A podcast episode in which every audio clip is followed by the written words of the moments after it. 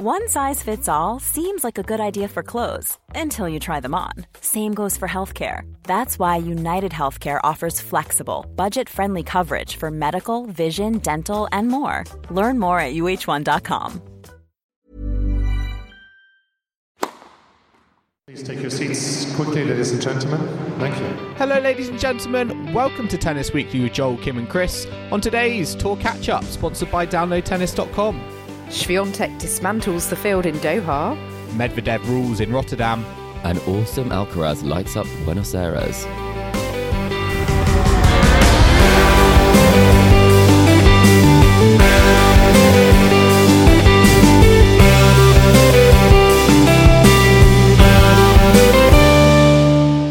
Kim, Chris, today is the 20th of February, and we are here to catch up on the week in tennis at Tennis Weekly HQ, especially backed by our crowdfunders Alexandra McClelland and Julie Tharp. It's been another fascinating week on the ATP and WTA tours.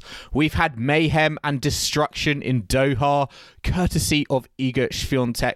Carlos Alcaraz has returned after four months to the tour with a bang in Buenos Aires, and Daniil Medvedev is back into the top 10 with the title in Rotterdam. And guys, I am very excited because all of this tennis has happened, and it's Pancake Day tomorrow, so I'm I'm also really looking forward to that. Straight to the food, I love it. Um, straight to what's coming up. Yeah, I don't sod the tennis. Let's talk about pancakes. Um, it's the most exciting day of the year, is it not? Especially if you're a fan of eggs, flour, and Nutella, like well, myself. What do you prefer? Like, are you like a crepe person or a buttermilk American style, like a short stack pancakes? I normally go for the crepe style. Um, I have Not a to say. galette, Kim. No. A galette. a What- galette. what is a galette? I believe it's made with buckwheat flour. Oh, a buckwheat pancake. No, More I'm very. savoury. You a just made savoury that up. Oh no, I've got to go sweet. I think. Um, yeah, I'm, I'm a very traditional like Nutella girl. I do like lemon and sugar though. Lemon and sugar's Yeah. you know pretty damn good. Joel, what would you have for your uh, not not fried chicken on your pancakes? No, d- d- unsurprisingly, it is lemon sugar, which I Nando feel is sauce, very no. basic and very uninspiring. However, I was in this exact conversation with my friends yesterday, and one person uh, I was speaking to said that they have a crepe wrapped around a pepperami stick. Wow. Is that? That and, sounds and everyone just went horrible. silent when that was sort of announced in the, Like- in the group. Oh, I'm not sure how I feel about that.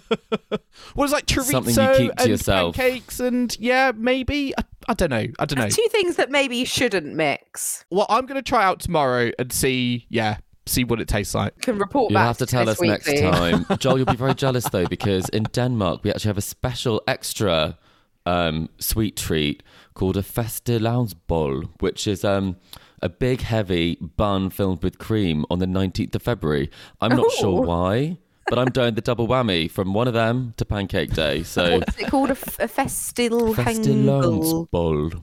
Oh, Wow, oh. we've gone Should have so asked we've, we've Holger gone Reno from like about some that. like gone from like pepperami wrapped around a crepe to some very sounds like a very cultural and quite sounds quite tasty actually. Danish tradition. That's why I'm on the podcast for those big cultural moments. Absolutely. Um, without further ado, perhaps we should talk about some tennis, or we could be here all night debating the various uh, pros and cons of pancake toppings. Um, but yeah, I mean, well, well, we've had quite a lot happen this week, um, including some. I mean, my my personal. Before I ask you guys, my personal favorite thing that, about this week, and we will get onto it in more detail later, is actually talking about buns and, and pancakes. It's the Swiatek Bakery because it's just reopened, and she'll be selling a lot of bread sticks and bagels and buns and all sorts Mm. going forward if she continues her run of form. Because, um, yeah, she won the title out in Doha, but she lost five games on the way to the title, um, which is, I think, a record. I think that's the first time that's happened in 98 years that a player has has lost so few games. Um, so that's just for me. That's my stat of the week. That's my fun fact of the week. Kim, I'm not going to lie, I was not happy with that trail of destruction involving Danielle Collins. I mean, that was the most sort of get your own back on that Australian Open semi final as it could be. I mean, the first set, the first set alone, Danielle Collins won 8% of her points on serve. 8%. Shocking. Yeah, It's and not no, right. no winners, uh, 13 errors. She won four points in the whole set. It was over in 21 minutes. It's bad. Absolute painful. obliteration. Yeah. Yeah. But so, yeah, Swiatek is serving up some nice sweet treats at the moment. But Joel, what got your um, interest this week? Obviously, apart from thinking about your pancakes. Yeah, well, it was actually all the way over in Delray Beach, and it concerned Jack Sock, who lost in the first round to what could be maybe the comeback story of the year, already kind of sewn up on the ATP Tour. 33 year old Matija Pecotic, who defeated Sock. He was a last minute alternate in qualifying. He has a full time job in real estate investment. He's a director of capital markets. I think he's a very, very clever chap. He's he had a couple of goes, I think, at a tennis career. COVID obviously did not help, and the and the pandemic. He also, I think, had an injury that again put tennis on the back burner. Went and did some. I think he went to Harvard Business School and was, you know, chose basically a different path. But um, yeah, has has come back, took a chance, wanted to see where he could go. He felt like he was playing good tennis, and unbelievably, at 33 years old, he picked up his first ever victory on the ATP Tour. There's hope for you still, Joel. Who's he going to jack up, jack in his real estate as a result? I mean, I'm just thinking you could have a combination of Breakpoint and Selling Sunset and combine the two, like Netflix series. Mm. I love it. Like by the day, I'm a tennis player, but by the night, I'm just like calling the stock market. just some moonlighting going on. But yeah, Joel, you still have got some time to get your Make your ATP debut.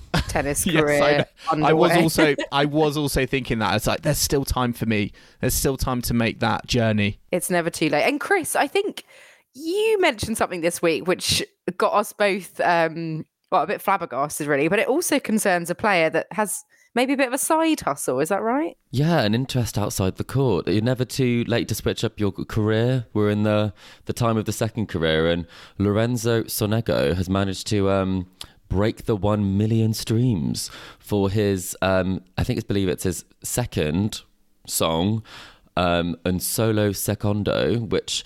Um, Kim, as the linguist of the group, in Italian, do we know what that means by any chance? A single second? And Yeah, only a yeah, second? that sounds- yeah. Yes, indeed. I mean, I'm yes, not- I had to. Italian I had to is not my translate that. Um, it's a collaboration, and I'd call it a sad end of summer bop. Would be the vibe that I give. I think it was kind of 2021 Wimbledon. Not sure how he performed, but maybe not particularly well that year. Um, but it got me thinking about some of the the epic musical. Um, the musical side hustles we've had from players such as Caroline Wozniacki with the smash hit Oxygen. Who can forget? We love our tennis. A duet with Agnieszka Radwanska. Um, but I had to see who was the most successful in the music off court, and it was, of course, Yannick Noah, who um, has had millions mean, of of albums course. sold. I mean, Not the how, how could I brothers. forget? Didn't they have Well, a I was gonna say- band going? The Bryan brothers. Well, the Bryan brothers did actually have um, a song called Autograph, which featured Andy Murray doing a rap. So if we get the copyright, Joel, please insert a clip around about now. Well, yeah, I know. We were honestly we were we were discussing. It's like, can, can we get away with playing some of some of Sonego's song in the pod without infringing on, on copyright? But we're probably going to leave it. But listeners, if you want to go have a listen, it is on Spotify. Just type in Lorenzo Sonego. And uh, you can go, you can go hear it all in all its glory. I think it's. I agree with you, Chris. I think it's a decent song. And who knows? Maybe he is thinking because I'm thinking. You know, players love to come out Eurovision. It's very Eurovision, Kim. It is. I'm not thinking Eurovision. I'm thinking, you know, players coming out to walk on music in specifically in like indoor arenas. If I'm Lorenzo Sonego, for me that's free PR. I'm I'm telling the DJ, play my song, otherwise I'm not coming out. I'm not sure you'd want just a Yeah. second unless you're winning the match. Otherwise, it's over before it started. Yeah, bad omen. No, I love that. I'm, I'm going to go go give his tune a listen um, as soon as we finish recording, and I suggest our listeners do the same, whether you like it or not. Check it out. Um, well, let's look at the actual tennis uh, now. But one player who, yeah, was probably on and off the court in in just a second, like Sonego's song, was Iga Swiatek because she won her title in Doha uh, without breaking a sweat, really. Uh, she was on and off, uh, very sharpish in all her matches, um, winning the title for the loss of just five games across the whole tournament. Um, a lot of players would lose five games in a set, let alone across, you know, four matches. Um, she actually only played three matches. She had a walkover and, and a bye in the first round. Um, but when she did play and take to the court, you know, it was uh, six love, six one over Danielle Collins. Then she had a six love, six one over Veronika Kudermetova, and then a six three, six love against Jessie Pegula. Now, these are not players who are, you know, down in the dumps of the rankings. They are players who are at the higher echelons of the game. Um, Chris, was this just Swiatek back to her absolute best dominant form, or does this indicate a, a, a wider problem, perhaps, with the fact that players of, of a similar ranking are just not able to compete when Swiatek is playing decent tennis? It's a bit of both, I reckon. Clearly, she was playing well, but the conditions in Doha are quite challenging in the sense that you do get some swirling wind. And I think it's about your ability to be able to adapt to it. And I think that's something that Iga is very good at. We've seen her win in the very cold October in Paris, I think it was, um, when a lot of players were struggling with those conditions. I, I was very surprised by the Collins result, particularly. Um, that is very surprised because she's not a player that that kind of gives you a win. Normally, she'll find a way to dig deep or she'll be able to lift her game. So I think she must have been playing some pretty exceptional tennis, even though um, it doesn't look like much resistance was put up by some of these top players. Sounds like there was more wind resistance than uh, than yeah, more wind resistance. resistance. yeah, that's a good way to sum it up, Joel. but I was I was a little bit disappointed. Yeah, we didn't get the Swiatek Bencic quarter final. I mean, we should have got Swiatek Azarenka. I don't. Bencic did immensely well to kind of come through that very long match. I mean, she lost the first set 6 1, and, and Azarenka really did have it on her racket. But yeah, I was a little bit disappointed we didn't get that matchup because I did think that those were, you know, they are two of the players who, you know, world number one, and Bencic probably one of the most formed players on the tour at the moment. So maybe Bencic would have, if able to take to the court, would have given her a better run for her money. But um, yeah, no, I was I was interested to read about you know Swiatek and her you know mental approach and how she was talking about you know focusing not necessarily on the WTA rankings based off of the last year um, results, but actually just on the race, which is just your results from 2023. And I thought that was a really interesting perspective because you know we're all talking about oh how many points has she got to defend? Is that pressure going to get to her? Well, it sounds like she's just you know using this to kind of block that out and just think, well, I've just got this year. I'm not going to compare and look into the past all I'm going to do is focus and look ahead. And perhaps, again, that's what has helped her in this tournament and just focus on the situation at hand. Yeah, I think that's quite a sensible like strategy actually, because you know w- every year, like whatever we're doing in our in our lives, we're a different person. You know, from month to month, year on year, we have different experiences, different things we can build on. So it's kind of unfair, I think, to compare yourself to exactly that time last year and what you were doing. Just like I wouldn't want to compare myself to the me of four years ago because probably quite different um, due to the experiences we've had in between. So I think that's a really sensible strategy, and I think it will enable her to just focus, you know, on that given match. And we know that that is when she is her most destructive, when she doesn't have all that other sort of um, all those other thoughts clouding her headspace. Um, but Chris, what what did, what did you make of? Um, I mean, you spoke about it's, it's a bit of both. It's, it's Swiatek being very dominant, but also the strength of the women's field. But I mean, as a ticket holder attending Swiatek's matches, like you would not really want to see the world number, would you? But just in terms of like having kind of value for money, you'd probably be wanting to go and see Maria Sakkari play Caroline Garcia because that went down to the wire, for example, uh, providing a lot more kind of entertainment, if you like. Um, but yeah, I mean, what what did you make of the fact that that Swiatek has just claimed this this new kind of statistic? I think the first player this century to to win so few games on on route to the title.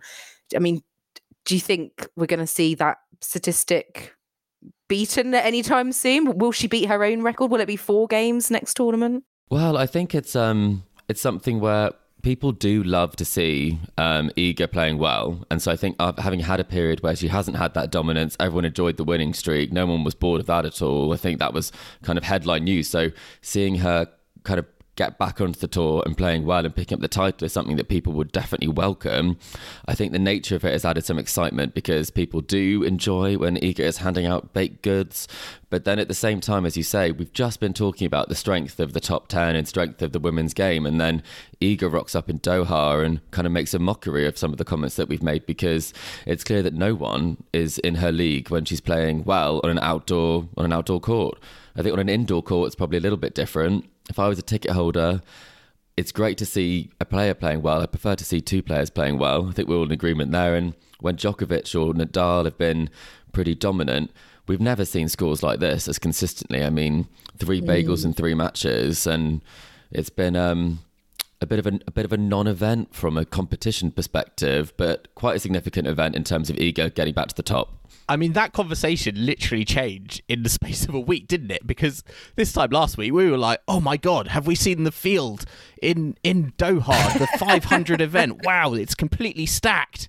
And now this week we're kind of questioning like it's irrelevant. Yeah, like it's, it's three it's rounds crazy. of qualifying. Yeah, I mean, just just before we move on to kind of talk about the the ATP matches, just for the the purposes of providing the full context to the the stat, I mentioned before that the last time someone had only lost five games um, to, to win a title was actually Suzanne Lenglen in 1925, mm. and that was at Wimbledon. I mean, just oh think oh back; goodness. it's almost a whole century. I love how it's a player that is known for the French Open at Suzanne Lenglen and has done it on the grass courts at Wimbledon. Yeah, and she used to come on court swigging brandy. I think she had like brandy in a hip flask, and just think, just think how different the style of tennis was, the the outfit. I mean, it's just a completely different era. So who would have thought, you know, ninety eight years later that that would happen again. And so that's what I, have just loved that this week. Um, uh, you know, no offense to the fans who wanted a, really competitive, you know, final between Swiatek and Pegula, um, you know, the top two seeds, but it was just, yeah, cemented Iga's place in, in history, I guess. Um, but Let's look at the results from the men's side because we had a plethora of tournaments uh, for the men's tennis in the last week.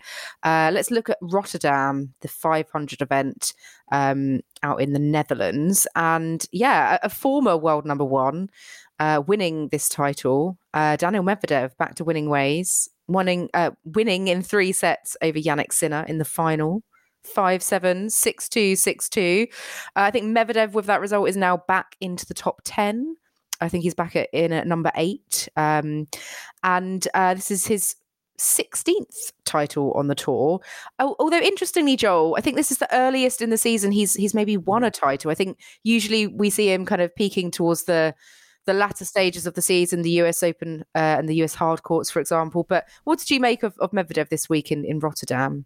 Yeah, it was interesting because you compare this to, to last season. You know, his last season didn't it didn't really get going. You know, we had to wait until what seven, eight months into the season for his form to really, really pick up. So I think he'll be really happy that he's been able to just get a tournament um, win. Uh, you know, so early on in the season, and a, you know, a big tournament as well. It's not a not not a 250. You know, 500 in Rotterdam again, pretty decent field, and um, yeah, it's for me, it's crazy to think this is his biggest title win since the 2021 US Open, and um, you know, I think he played he played very very well. I think later on in the tournament, I think you know he started a little bit shakily, dropped that first set to to Davidovich Fokina um, in his first match, but um, yeah, in the final, I think it was just familiar stories with him and Yannick Sinner. It's a very nice matchup for Medvedev. If you look at their head-to-head, I think they're um, I think they're now six and zero oh in favour of Medvedev.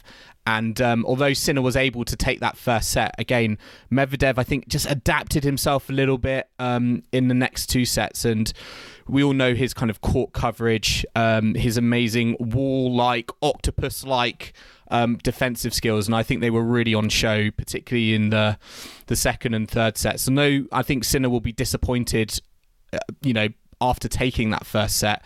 I don't think there was much he could do um, in terms of the way Medvedev elevated his game. Yeah, because Sinner was coming back, uh, well, coming into this tournament off the back of a, a win uh, mm. in Montpellier, cl- clinching the title. So he was kind of going for, for two titles yeah. on the trot, really. Had a good win against Tsitsipas as well. I think that was his yeah. his first win against a, a top three um, opponent. And I was thinking, ooh, You know, that's a uh, yeah. I was watching the highlights, and he was absolutely beaming after um, you know, t- clinching that victory. And yeah, he you know he rode that confidence all the way through to the final. But I, again, it's just a little bit disappointing from Sinner because it's it always seems to end in a, a familiar story in terms of oh, I come up against someone a bit better than me, and they go on and win, a la Daniil Medvedev. Yeah, because Sinner was trying very much to kind of come in a lot more um, in that mm. first set, which did create a bit of doubt in, in Medvedev's game. Um, but you know, Medvedev was kind of able to get on top of that, and like you said, that that kind of six nil head to head is um, yeah, you know, it's hard to put that out your mind way. as well, isn't it? Going into a final.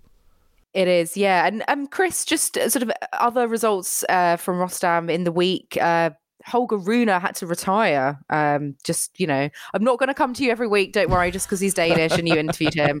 But just you know, a bit of a shame. Shame there. He lost out to to Gijs. Uh, Brouwer, who's the you know one of the home hopes, but another home hope, Tallon Griekspoor, um, getting to the the semi-finals, and also a, a, semi for for Grigor Dimitrov. So, was there any results uh, in Rotterdam that kind of caught your eye this week, uh, Chris? Yeah, I think um, for me, obviously, it's great having Medvedev back and, and playing good tennis. I think that first match that he played was actually probably the biggest thing that kind of decided that whole tournament. I think Davidovich Fokina was playing very well, and Medvedev looking at his coach being like, I don't really believe in my game, and it's probably going to end up being a 6 4 6 4 result, he said. That's why he had that sort of um, the rolling sort of motion because he said just continue playing, keep playing, and you'll play yourself into form. So that was probably one of the biggest results of the tournament because if he hadn't have kind of got his act together, we wouldn't be seeing the resurgence of him here. Um, other other results, the Sinner thing, I I think he did well to pick up a 250 last week, but against Medvedev, I don't think it ever looked like he was going to get that done after that first set. I think he had a really clear game plan in the first set, and then he was just trying to pull the trigger too early, like he was out of ideas. And you have to be really patient against someone like Medvedev, especially on an indoor court. And for me, it was kind of um, the lack of point construction in that last set. It just felt like a bit of a foregone conclusion. So there was some good matches earlier in the week, I'd say. Obviously, with Holger, it's a shame that. Um, he was injured and he had to pull out. I think he'd been playing too much tennis. I was shocked that he went from Davis Cup straight to Montpellier and then to Rotterdam. And I think if you take an example of someone, um, someone like Iga, who's taking some time off, she looked fresh as anything, and she's even fresher after barely stepping on court this week. So I think um, maybe it would be good for some of these sort of players who are really plugging away at the moment, um, such as Sinner, who's playing this week as well, to take a bit of time um, and kind of get their head straight and get themselves into peak condition because it did it like physically he was struggling. Mm, it's quite difficult with scheduling, isn't it? I did enjoy the fact that we did get a Stan Wawrinka Richard Gasquet second round match in 2023. I mean, that's a, that's a throwback, but Joel, isn't it?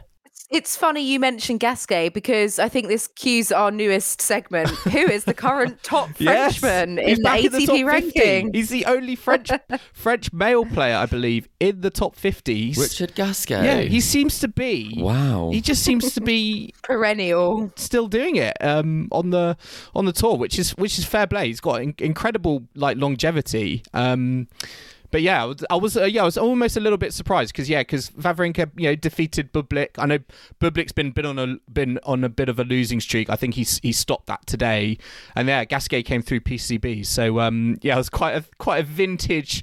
Um, quite a vintage throwback matchup there, and and it was nice to see. I think Grigor Dimitrov get to a, a semi final. I think it's always nice mm. to see hmm. him play well, get to the far end of a, of a big tournament, and um, he had some very good wins, particularly against de Minaur. Third set tiebreak was very very fine.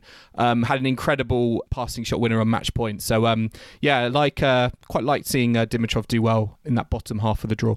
Yeah, I, am surprised Bublik has any rackets left to play with. Um, so. He had to borrow one. I heard that's yeah. the rumor, Kim. Yeah. Oh, shouldn't go smashing them around, mm. should he? And just one last thing on Rotterdam, Joel. I know you're a purveyor of slightly odd tour yes. level trophies.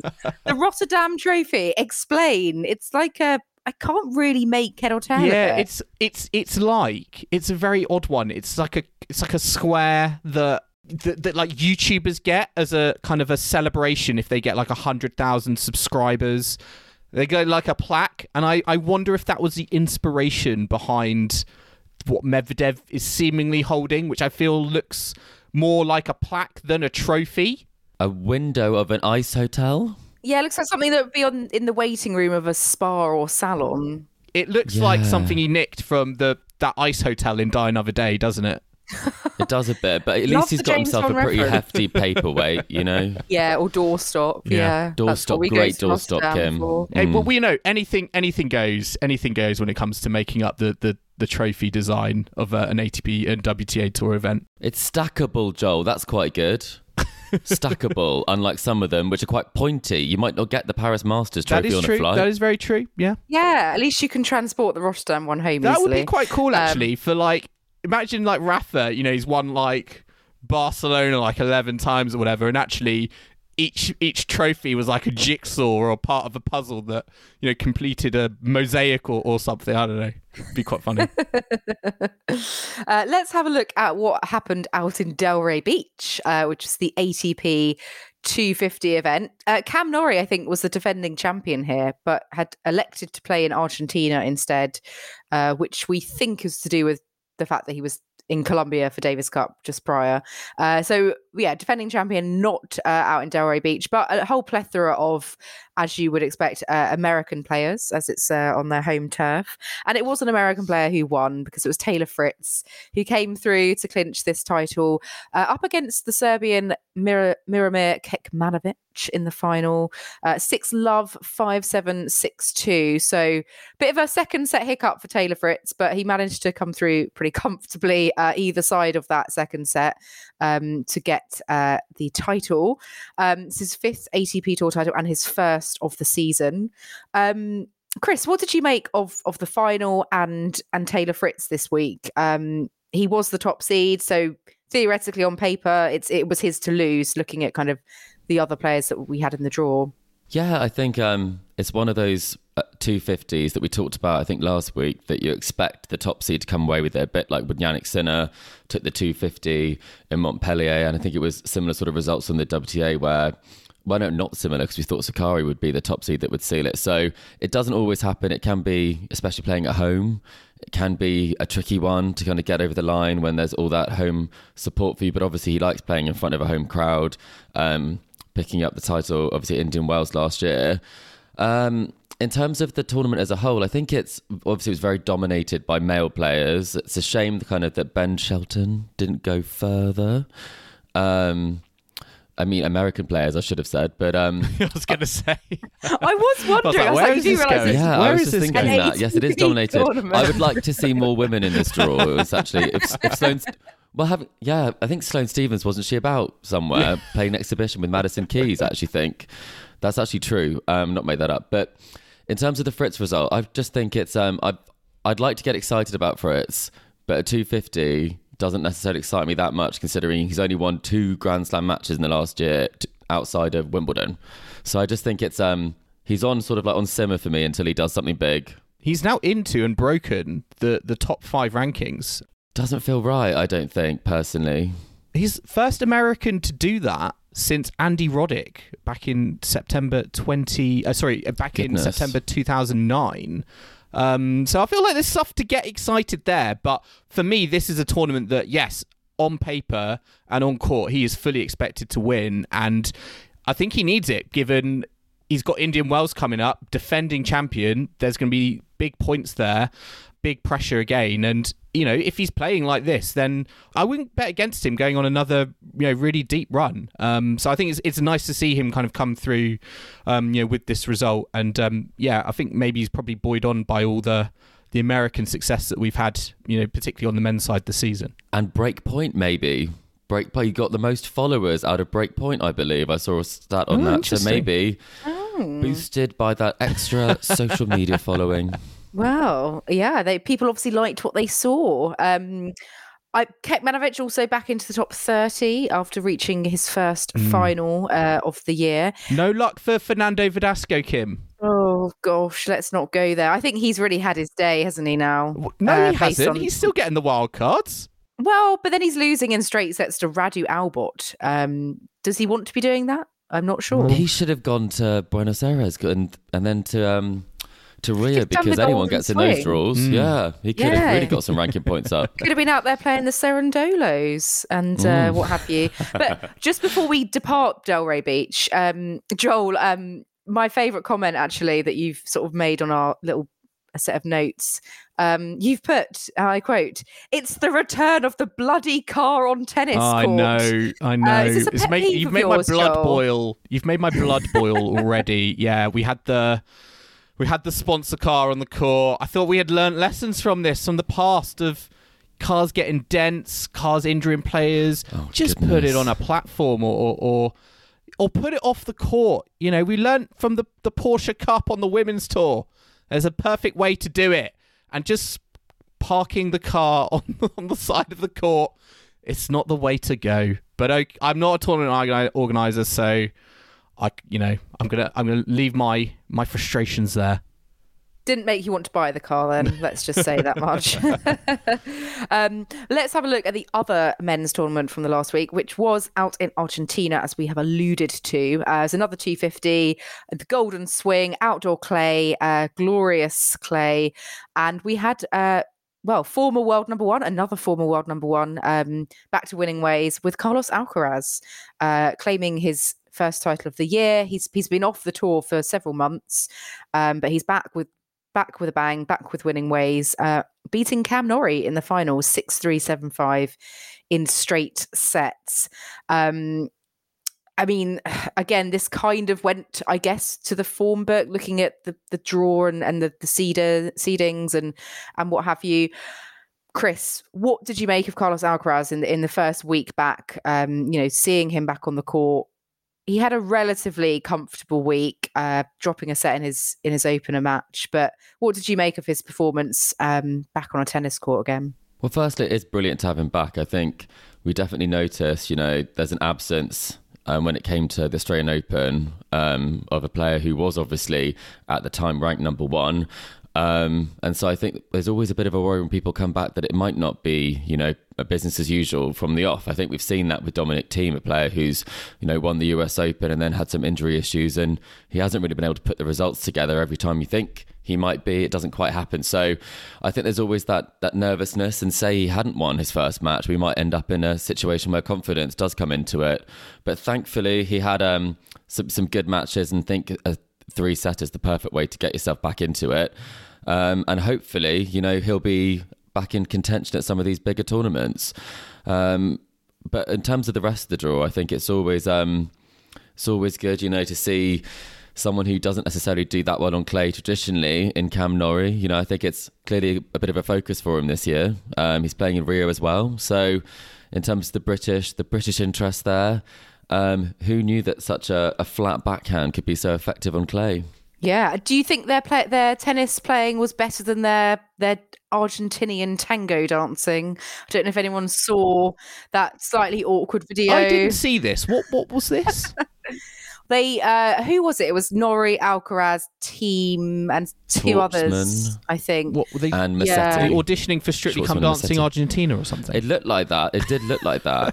well, they, yeah, they all all got a ballroom dancer sort of latched onto them and did a bit of a spin But with they were them. in normal clothes, so it was a bit mismatched, I have to say. Yeah, it's on Yes. the ATP social media channels if anyone wants to If watch you want it. to cringe, check it out. Yeah. I wonder if Cam Norrie might get signed up for Strictly at some point. Um, but yeah, good week for Carlos, a good week for Norrie, really getting to the final. It's no shame in losing to uh, Alcaraz in the final there, and yeah, um, a, a good week uh, on tour for for Carlos, and I think he's very close actually to um, to Novak in the Mm. rankings. He's only within I think about six hundred points, so we may well see the, the the number one ranking change again very soon. Um, we'll have to see how the the lie of the points land and, and what happens with Novak and his uh, quest to, to play the various tournaments.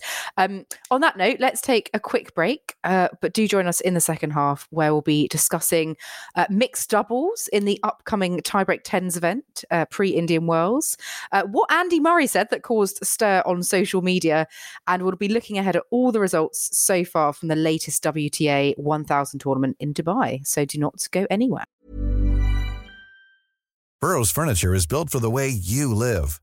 From ensuring easy assembly and disassembly to honoring highly requested new colors for their award-winning seating, they always have their customers in mind. Their modular seating is made out of durable materials to last and grow with you. And with Burrow, you always get fast, free shipping. Get up to 60% off during Burrow's Memorial Day sale at burrow.com slash ACAST. That's burrow.com slash ACAST. burrow.com slash ACAST. Ryan Reynolds here from Mint Mobile. With the price of just about everything going up during inflation, we thought we'd bring our prices down. So to help us, we brought in a reverse auctioneer, which is apparently a thing. Mint Mobile unlimited premium wireless. Ready to get 30, 30, bit to get 30, bit to get 20, 20, 20, bit to get 20, 20, bit to get 15, 15, 15, 15 just 15 bucks a month. So, Give it a try at mintmobile.com slash switch. $45 upfront for three months plus taxes and fees. Promo rate for new customers for limited time. Unlimited more than 40 gigabytes per month. Slows. Full terms at mintmobile.com.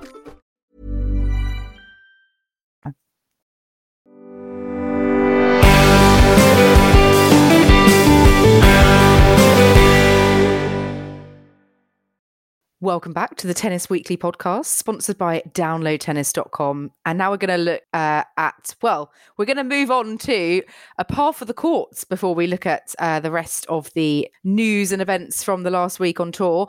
Um, Chris, I believe you've got one up your sleeve for me and Joel this week, which does mean you, you can't win this week. I hope, I hope you're aware of that. But hopefully it means that Kim can still lose.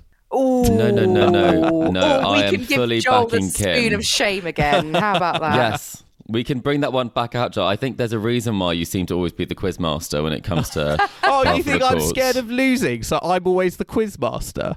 I just think you know that the the real battles are between Kim and I in terms of some of those. Yeah, you're not- to be fair, you're not wrong. head-to-heads You are not had. wrong. Fighting talk. well, I thought um, I always think I could do something pretty pretty evil with these, and I decided that this time I'd go for something that was relatively topical. Okay. Um, it is obviously Novak Djokovic, who has now been ranked as the world number one player for a record equaling 377 weeks, um, which is matching Steffi Graf on that one. But that's the highest. Um, the highest number of weeks at number one. And I thought we could take a trip down memory lane and name number one players, but not just any number one players, players who have been world number one on the ATP tour for more than 10 weeks. Ooh, more than 10 weeks, ATP number ones. Okay. I feel like there's quite a lot. Is there quite a lot there? What year there are is tw- this? 20 answers. Ooh, okay. And what we're year is talking it from? open era. Okay, right. Well, who wants to go first, Joel? Well, Joel has to, doesn't he? He needs the okay. help. Yeah, I do. oh, I do. okay. Right. Novak Djokovic. Roger Federer. Rafael Nadal.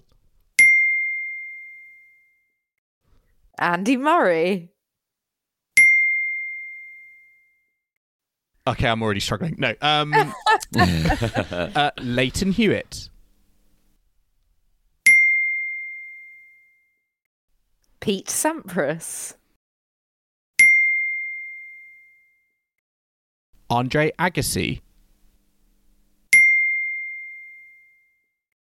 Very good. John McEnroe.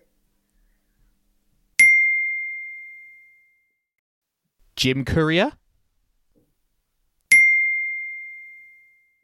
That is correct. Whew. This is when you think a really obvious Yeah, person No, That's like, isn't I'm right. like, yeah. what's that, that, that boundary between non-open era and open era? Yeah. Mm. Uh, Bjorn Borg. Indeed. Boris Becker. Yes, that's correct. Jimmy Connors. yep. I think I just said Jimmy Connors, Kim. No, you said Jim Courier. Oh, did Jim I? Courier. I definitely meant Jim. I definitely meant. I thought I thought you meant him. I thought that was a bit rogue for you. I did think Jim Courier was a bit rogue. um, Gustavo Kuerten. It's the correct answer. Oh, that's a good one. I've got people in my mind, but I'm just questioning the 10 weeks now. Rod Laver. I think that's I pre-open think era. that falls foul of Well, I open thought- era, Yeah. Kim. I thought, hang on, hang on. I thought he merged the gap. You know, I thought he was like at the very start. Is he the on the list, era. Chris? He's not on the list. Yes. Oh, oh Yes. Joel wins. Come on. Joel has won. Come on. I will have to Oh. say though, Joel does. I mean, maybe he knew this, cutting it very fine with Boris Becker with 12 weeks. Really? Only 12 weeks? Wow. I mean, considering his pay at the BBC, that's quite surprising. Mm. I should have just said Alcaraz because he's more than 10 weeks, isn't he? Yes, he? Alcaraz was also correct answer at 20 weeks. Medvedev, Medvedev at 16 weeks. Oh. Andy Roddick at 13. Ivan Lendl? Carlos Moya. Lendl, of course, absolutely. Carlos Moya did not make the Oh. number for that. You could have had Mats, Marat Mats Safin? Wilander, you could have had. Marat Safin was below. Oh. Ilie Nastase, you could have had. Um, also on the list, Stefan Edberg. Yeah. And then the final ones that weren't mentioned, I don't think, and we did we say John McEnroe? We might have, Yeah. but I apart did, from that, yeah. you said everybody. So there were a okay. few current players you could have had, and I think that um, that was very generous of you, Kim, to let Oh, Joel I have know. the win. I, I went too old school and failed. I should have gone for like. I'm not gonna lie. I definitely meant Jimmy Connors and not Jim. Jim Courier was right. I, the more I think about it, that was a wild guess. I mean, yeah. It I- was. I, was wondering if you were me- meaning him, but anyway, it's all good. Well done, Joel. I I've got Well the done, Joel. The spoon of shame Come this on. week. Come on. Spoon of Um, shame. Let's have a look at what's in our mailbag this week because uh, Jackie has got in touch with us on Twitter. Thank you, Jackie. Um, Jackie has said that uh, Andy Murray recently uh, announced cheekily that he wanted to get into politics uh, after his playing days uh, are over. Um, and I don't know if this was because of the whole Nicola Sturgeon resigning uh, news, because I think she then quoted his his tweet. So anyway, um, the question from Jackie was: Which other tennis players do you think would make good politicians, and why? Um, I know there have been already some tennis players have gone into politics, um, but but yeah, Joel, have you got a, an immediate thought of who you think would be a, a credible candidate for for politician in somewhere so yeah, around the world? because Andy Murray tweeted, "Interesting vacancy. Was looking to get into politics when I when I finished playing." And I don't know if he was. Yeah, I don't know if he was joking or being serious. Well, he's never going to finish think playing, Joel. He's going to keep playing when he's 99. He's He'll still be on surely the tennis court. joking. Yeah, metal body. metal. He's a robot. No. Um. no, I, mean, in, instant names that came into my head. One good, one not so good. Roger Federer. I just think universal appeal, approval ratings in Switzerland would be through the roof. Um, so I could see that. And then on the other side, I was thinking, you know, politicians, you know, they normally get a bad rap and a bad image, you know, shady dealings. So, of course, Boris Becker, I know we just said him, but Boris Becker, never too far from controversy. So I feel like he would fit right in as a politician. Hopefully, he wouldn't be too much like the other Boris, but um, well, well, we don't know. Like the name, the name might, might I mean, indicate there's things. s- sort of similar colour hair, right? There are some skeletons in that closet, that's for sure. Yeah, I mean, I don't. Yeah, I, I, the first person that came to my mind was was Novak Djokovic because you know we've seen with the PTPA. Oh, he- he's very sort of um, forward thinking, likes to sort of lead uh, and get involved in things, and I can totally see him being like a future president of Serbia um, because he's you know I think nationally he is He's a Sort of- hero. Favoured son of Serbia, and I think if there was an election, he would win by a landslide if he was to put himself forward at, at home in Serbia. So that was the first person that came to my mind. Chris, what what, what about you? Well, um, I've gone for a sort of a, a keep it in the family kind of approach to this one.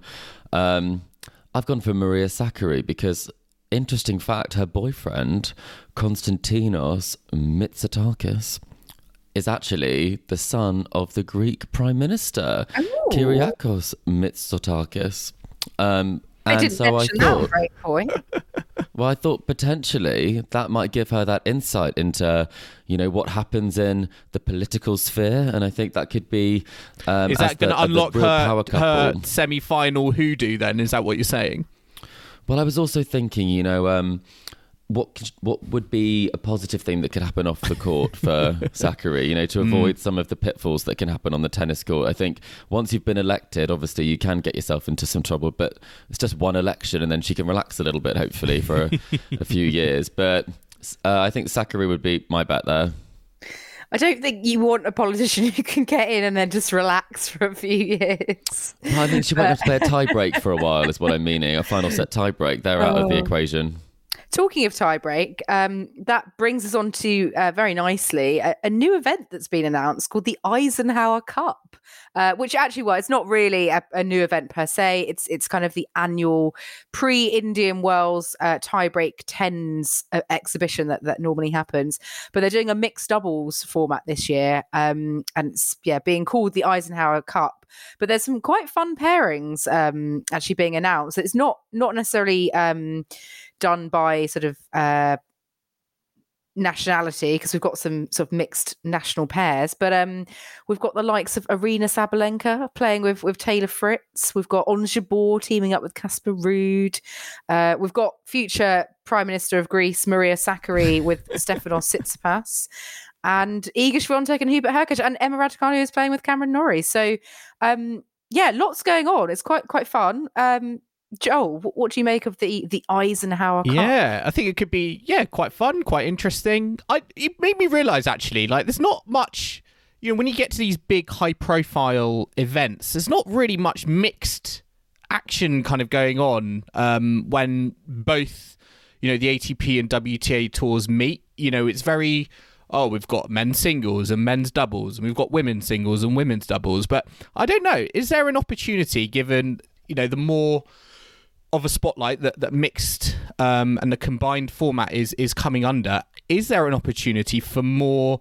I'm not saying like massive draws, but is there an opportunity for like a 16, 16 person, 16, 16, uh, 16 person uh, mixed doubles draw, perhaps a future event is, is what I was thinking off the back of this. Because, you know, some of these um, pairings are, are really fun. I know it's going to be kind of exhibition style, but I think, you know, people will get quite into it. And I want to see how Swiatek and Hurkacz get on because I thought they were one of the stories of the United Cup uh, earlier on in the season. So be curious to see how they do. And also Raducanu and, and, and Cam Norrie. Yeah, Chris, is there any particular pairing that really, you know, catches your eye um, amongst the ones announced? Well, for those of you who follow us on Twitter, quick plug for Tennis Weekly Pod on Twitter. But um, I have been tweeting about this when I saw it, and I it was a bit of a bit of a tongue-in-cheek tweet. I did say my prediction was that Casper and Ons will lose in the final um, Oh, for obvious reasons. I know, I know. It's it's much more um, above board than that normally, but I think that will be an exciting one. I'm looking forward to the flair of Ons, the shot making of Ons in a tie break, with the reliability of um, a player you can, dependability of Casper. I think those two personalities. I'm looking to see how that gels. I think that would be particularly interesting. But if I had to bet money on it, Jessie Pegula is cleaning up on the doubles court. I think fresh, fresh from her title in Doha, defending the title, and I think put her with anyone, and I'd probably think that she's got a good shot on the doubles court with the play that she's got, um, with the form she's got at the moment. Yeah, I have to say, I think the Pegula Paul uh, pairing might be quite good, uh, especially given Co- Tommy Paul, you know, good good form out in Australia. And yeah, Pegula and Gauff won the the Doha doubles uh, just last week, so defending their title there. But this is all um, for those of you who don't know what tiebreak tens is. It happens all in the space of one evening. Um, sort of there's uh, first first to ten point tiebreak matches, and it's a sort of elimination draw so seven matches all in the course of one evening so it's a really it's really a fun event and um yeah i think it's it's nice that they're doing it and it, like you said joe i would love to see maybe yeah some small mixed draws at these kind of mixed masters series events i think that would be really Yeah. fun I mean, if, if um, they're going to be, addition. I think it'll be interesting to see how like competitive they are. I just feel like if you're playing with players of your same nation and you're going to be playing against players of the same nation, I feel like it's hard to take that competitive element out of it. Um, so I'd be curious to see how, um, yeah, how intensely they they take it on the on the eve of you know in, in Indian Wells proper. Absolutely. Um, let's just look at what we've got this week. Uh, there's already been some some results um, actually in, in play. Um, on the men's side this week, we've got uh, Marseille and we've got Doha, which are both 250 events. Uh, we've also got the 500 out in Rio. And for the women, it's it's mostly the WTA 1000 in Dubai. And there's also a 250 out in Mexico, the Merida Open. Um, but Andy Murray um, has has already been providing entertainment and drama as usual. Um, funnily enough, against Lorenzo Sonego, uh, who has spent more than one second on a tennis court because they actually played each other, and uh, it was a two and a half hour long match.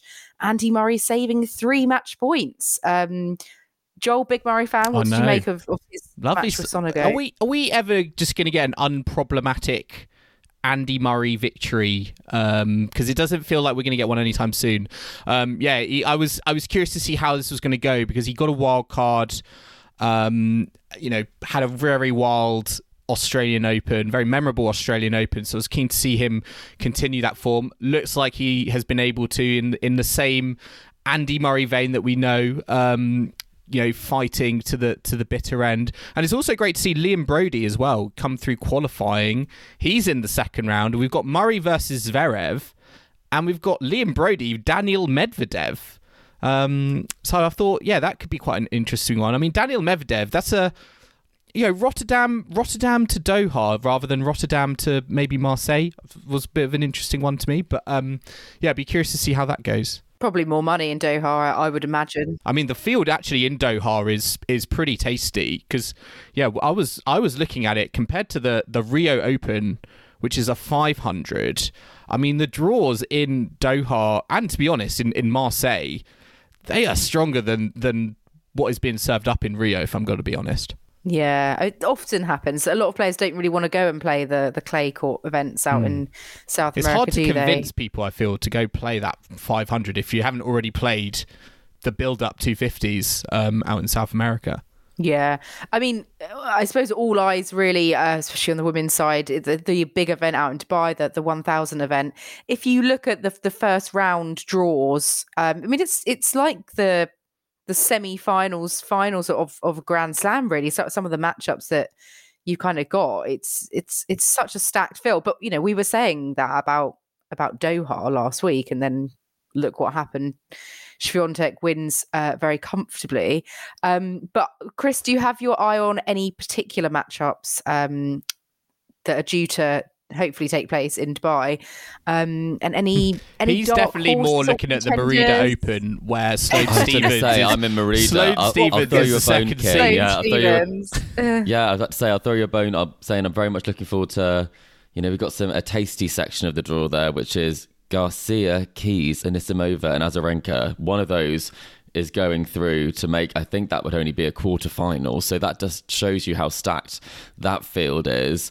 Um, and then if you look a bit further further down um, in some of the less high profile tournaments, I'm obviously in Mexico. Um, where Joel and I, I think, will be glued to this. We've got his favourite, Magdalene Goatnet, is back in action as the number one seed, and my favourite, Sloane Stevens, the number two seed.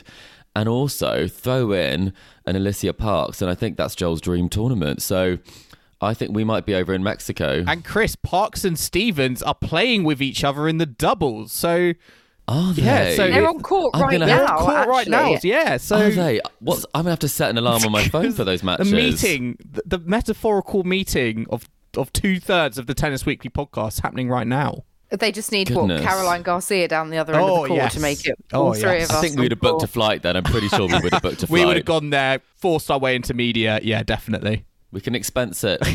Oh, No, we can't. Sorry. But yeah, on that note, I mean, we'll be back next week to talk about how Sloane Stevens got on in Merida. Um, Doubles only. doubles only, of course. Um, I'm also curious to see if Cam Norrie is just going to play Alcaraz again Yeah. In the final of Rio and lose, uh, as as happened last week. Uh, I feel like that could be a, quite a likely outcome. Um, but yeah, we'll be back next week to round up all of those events uh, as usual, and we'll also catch up on how Joel enjoyed his pancakes and how yes. the pepperoni uh, inside the crate worked or, or not. I've got to go follow through now, haven't I? I've got. To, I'm going to go to the shops right now and and get stocked up. No, um, yes, uh, listeners, I hope you've enjoyed our latest episode of the Tennis Weekly podcast. Remember to subscribe to us to stay up to date on all the action to come from the ATP and WTA tours. We are on Apple Podcasts, Spotify, and every major podcasting platform out there. And if you like what you're hearing, and that means if you like the pancake chat, then make sure to leave us a rating and review on Apple Podcasts or Spotify. You can also follow us on social media or email the show as well. We're on Facebook, Instagram, and Twitter at Tennis Weekly Pod, or you can email the show at tennisweeklypod at gmail.com. And don't forget to check out our website, www.tennisweekly.co.uk. And we will be back next Monday at Tennis Weekly HQ for another tour catch up. So I hope you can join us for that. But in the meantime, it's goodbye from Kim. Goodbye. It's goodbye from Chris. Goodbye. And it's goodbye from me. We'll see you again soon.